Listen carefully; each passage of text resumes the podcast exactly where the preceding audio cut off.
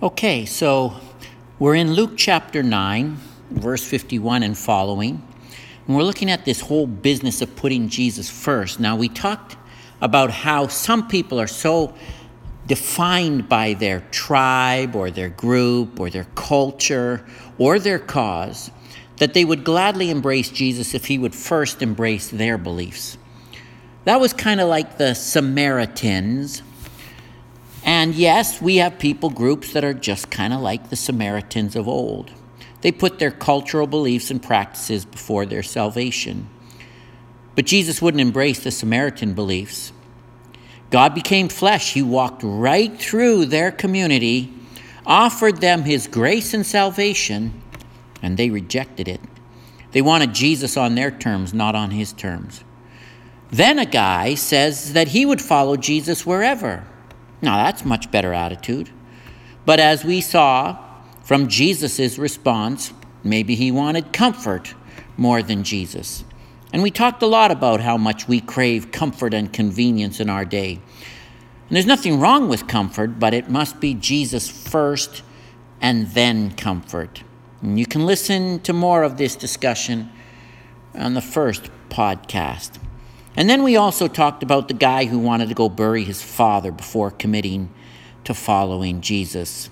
I mean, it seemed like a reasonable request, right? But again, Jesus knew what was in his heart. And we talked about how the man was likely more concerned about his earthly security than his heavenly security. And I explained that in part two of the podcast series, Jesus Before.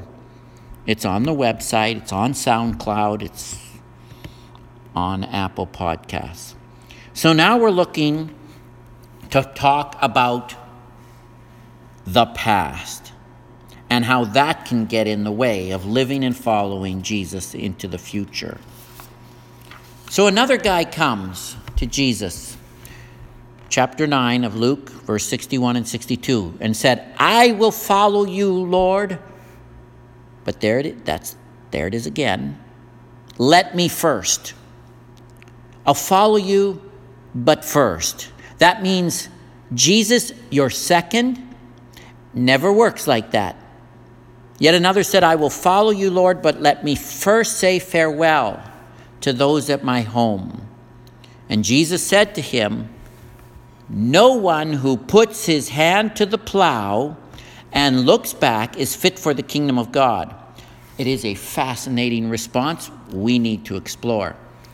And so, what he's saying is this Jesus, I totally want to follow you, but first, I have something more important I need to do. I need to go home. I need to tell my family and friends that I'm now going to become a Christian, a follower of you, and I'm going to give my life to ministry. But first, I need to go back and talk to them. Now, what's wrong with that? What he's asking is not necessarily a sin. I mean, it's the same thing that Elisha asked Elijah back in 1 Kings 19. You remember, Elijah was a prophet of God. He was a preacher. God chose him for to do his work, and then God chose a successor to carry on his ministry named Elisha. So Elisha went to Elijah, his mentor, and said, Can I go back and tell my family that I have I, I have had a course correction in my life and now I'm going into ministry. And Elijah says, Please do. So the Bible records that Elisha went home, told his family and his friends, I'm going into ministry, I'm leaving. Love you guys, pray for me. It's, I'm going for it. I'm going to go to seminary, go preach and teach, maybe plant a church or do some mission work. And the Bible says that they had a big feast and that Elisha burned his plow. Now, always to help us understand the Bible and the words of Jesus, we put things in context and they become more clear. And this is a big move for a guy. In that day, you're likely a farmer. You're plowing your family's land that's been handed down from one generation to the next. It's not like our day with modern machinery where you're sitting in your tractor with air conditioning and your GPS and iPilot and you say, you know, Wi Fi. With all the latest technology, I might even be able to plow a field. But in those days, You had a team of ox that's dragging your wooden plow, and you are steering the team, you're plowing your field. Now, most of us have no idea what that's like, right? Most of us, carrots come from the store. No, actually, they come from the farm, and someone has to get down and dirty and plow the dirt, plant the seed, water, weed to get the carrots, and then someone has to drive them to the store where you can you can even have them delivered to your house. What we're talking about here is if you want to eat, you need to plow your field. To plow your field, you need your plow. And when Elisha burns his plow, what he's basically saying is, I'm not coming back. There's no plan B. I'm fully devoted in my following of God, and I'm going to go where He wants me to go, say what He wants me to say, do what He wants me to do, be who He wants me to be. This is what I'm doing. This was Elisha. No looking back. Win or lose, we're in it till the end, and there will be no retreat. There will be no return to our former way of life. Point when we follow Jesus, it's not like, well, I'm going to follow you for a little while, see how it's like, and if I like it, I'll stick around. No. Not what Jesus is looking for. Now, in this instance, this man may be saying to Jesus, I want to do what Elisha did. I want to go home and I want to talk to my family and I want to tell them, you know. Now, I think I know what's going on here because Jesus knows this man's heart. We've seen repeatedly that Jesus knew people's thoughts before they even spoke. So he knows what's going on. He knows if this man goes back, he's never never going to move forward. And that can be a problem for a lot of people today. J.C. Ryle, he was an Anglican bishop in the 19th century, and he said, Those who look back want to go back. And it's true. Remember the story of Lot's wife? Yep. Don't look back, the angel said. Don't look back.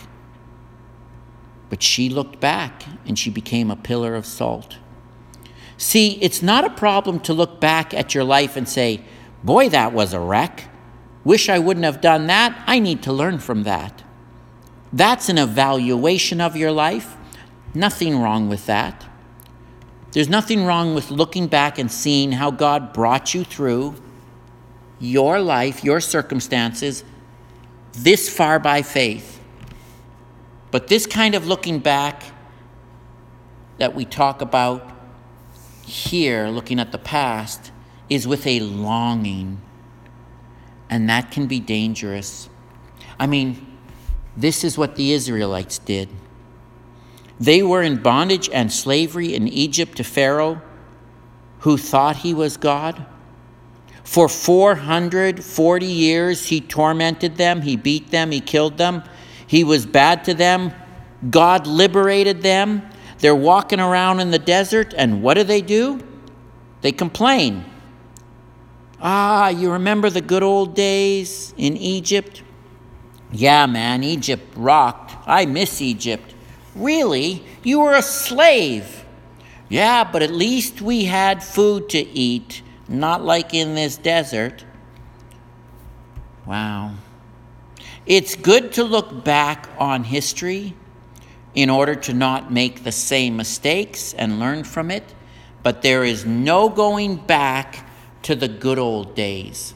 Sometimes in our life, when we experience troubles or obstacles or difficulties, we want to go back to a better time.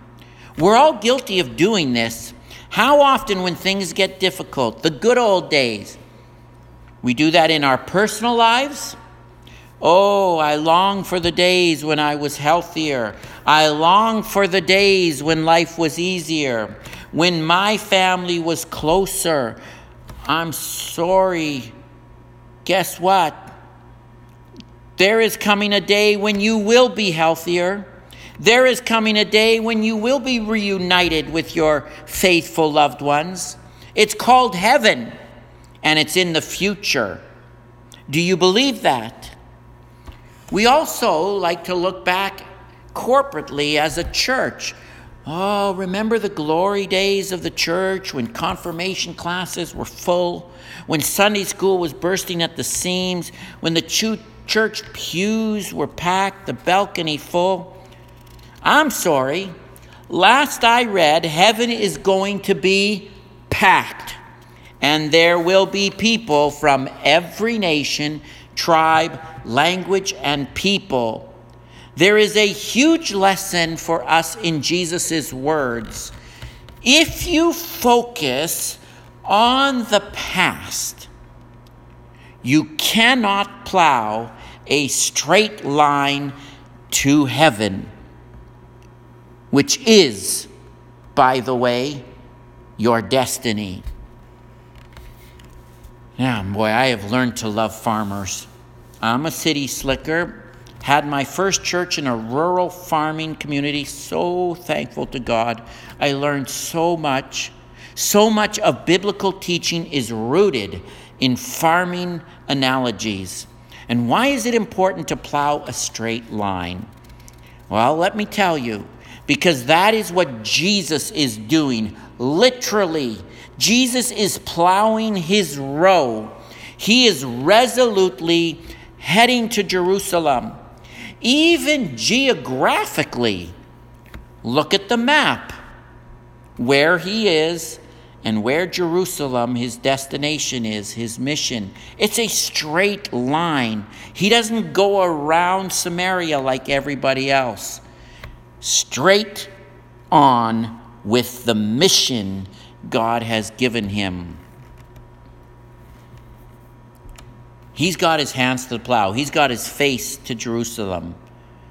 And he's just pressing forward to the cross. He's not looking back. He's not saying, Boy, you know, I remember the days in my father's carpenter shop when I was younger, my life was easier. I remember when I didn't get criticized. I remember before I started preaching and teaching publicly and casting out demons. Boy, those were the good old days. He doesn't look back at it, it's forward to the cross. All for us. And Jesus plows his row in a straight line. And he picks up this analogy and he, sa- and he says, Your life is like a field. God has apportioned to you a row to plow. And you need to put your hand on the plow and you need to set your face toward the New Jerusalem heaven. That's your future. That's your goal. Your goal is not in the past. I'll say it again. Your goal is not in the past. Leave it behind. And I'll tell you, a lot of your sins are in the past, aren't they? And they've been forgiven. And you need to leave those in the past. And don't let the sins you committed or the sins others committed against you Don't let them determine your future. You leave them in the past where they belong. You have a glorious future with God in heaven. No matter how good your past was, I guarantee, Jesus guarantees, your future will be a way better so don't wallow in the past. And what is Jesus doing right now? What is he doing right now? He has ascended into heaven to what? To prepare for us a place. And just like he plowed a straight line right into heaven, we need to plow a straight line, beeline it right into the New Jerusalem and not get distracted and definitely not look back. Eyes forward, hands on the plow, feet always moving, working hard, doing our best till we see him face to face. And what he says is if you don't do that, you'll take your hand off the plow, you'll stop plowing, or you'll look back. And what he says is you can't plow a straight row looking back. You can't. It's a great analogy because it's absolutely true. Well, I could have married that person or I could have done that. Boy, I could have had that. I could have enjoyed that. I could have, you know, if I lied or cheated or stole or was a little dishonest, I could be rich. That kind of talk is being what the Bible calls double minded or conflicted. And some feel that. It'd be like trying to drive home from church looking over your shoulder the whole time just to see if this farming principle is really true and timeless. And as the airbag deploys and Jesus shakes his head at you, because you'll face him face to face, you realize, you know, this is a timeless principle. I can't go straight and forward, and I can't live a productive and fruitful life if all I do is dwell in the past, I can't do it. Now, maybe you feel comfortable or secure in the past. Here's the thing Jesus is not in the past, is he? Where is Jesus? He's with us now, and he's leading us into the future. And our comfort and security is where? It's with him. We are people who have a glorious future. And I'll close with this, and I think this is interesting. We don't know what these men did with these revealing and strong words from Jesus. We don't know. It doesn't tell us what they did. Did they choose their tribe, their comfort, their security, or their passed over Jesus? We don't know. It's as if Luke leaves the question hanging we have to answer it for ourselves. Will I follow Jesus first, right now, no looking back? Is there any place I'd rather be than with Jesus? That's a good question. And as I studied this passage this past week in order to present its teaching to you, I could not help myself looking back. I am so glad God hold of me when he did. I am so thankful for my formidable years when good habits were formed in me and I didn't get into too much trouble, too much. I am so thankful for the road that God took me on and the experiences that I had and the people that I've met and that have helped grow me and my faith and kept me on the straight and narrow. I'm so thankful I'm so glad that God developed in me a love for the Bible, a habit of not missing church, a love for God's people, and a focus on His mission. I really look forward to heaven and all the things that I will get to do there that I didn't get to do here and now. Now, let me share something that helps me understand this following Jesus and putting him first. See, when Jesus calls us to follow him, he's calling us to follow him home where we belong, and that is with our Heavenly Father. He's calling us to follow him home. Home is not the past, home is with Jesus in heaven. And in order for us to get there, it's true, it's not going to be easy, and we will have to go through death likely we still will have to face disappointments and discouragements and trials and temptations and disease and sickness and sadness and, yes, even death. We will, and we know that. But we know there is no other way to get there. And we also know that there is no other way to overcome these ob- obstacles than through His power. You see, when Jesus says, Come wholeheartedly follow him, and here's the thing that really helps me I remember that He has traveled this road before. I'm not afraid because He has traveled this road before. He has overcome all these obstacles and distractions for me. He has stayed the course for me. He has triumphed for me. He's been there and he's done it all for me. And now he lives and reigns forever in paradise. So when Jesus calls me to follow, it's not about me, it's about him. He's done it all for me and he knows everything and he knows where he's going and it's where I need to be. Why would I follow anyone or anything else? I will be absolutely fine. He has made it so. If we struggle with this whole idea, can I or can't I follow Jesus? Maybe, maybe it's because we're not used, used to having confidence in our own leaders. Our leaders today almost always disappoint us. They are human and they are sinful. Jesus, however, is God. And when I think about who he is and what he has done, I cannot help but want to follow him wherever he leads. He's a perfect leader. And I want to do whatever he tells me to do and say whatever he tells me to say. Amen. Amen. Let's pray. Father God, I thank you on this wonderful day that you give us to rest and worship you.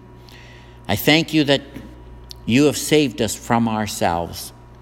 I know that apart from you, my life would be one really crooked row with little fruit, all of it bad.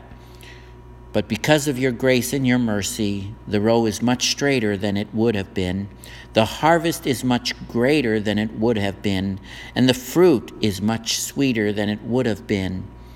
I pray that you continue to help all of us put you first in our busy lives. Help us not to get distracted. You've given us a mission, you've given us a goal, a home to look forward to. That we would not be committed to our tribal beliefs or causes above you, or our comfort, or our security, or our past. But through your word and spirit working in us, we would be committed to you, and that would mark our future. I ask for this grace in your good name. Amen.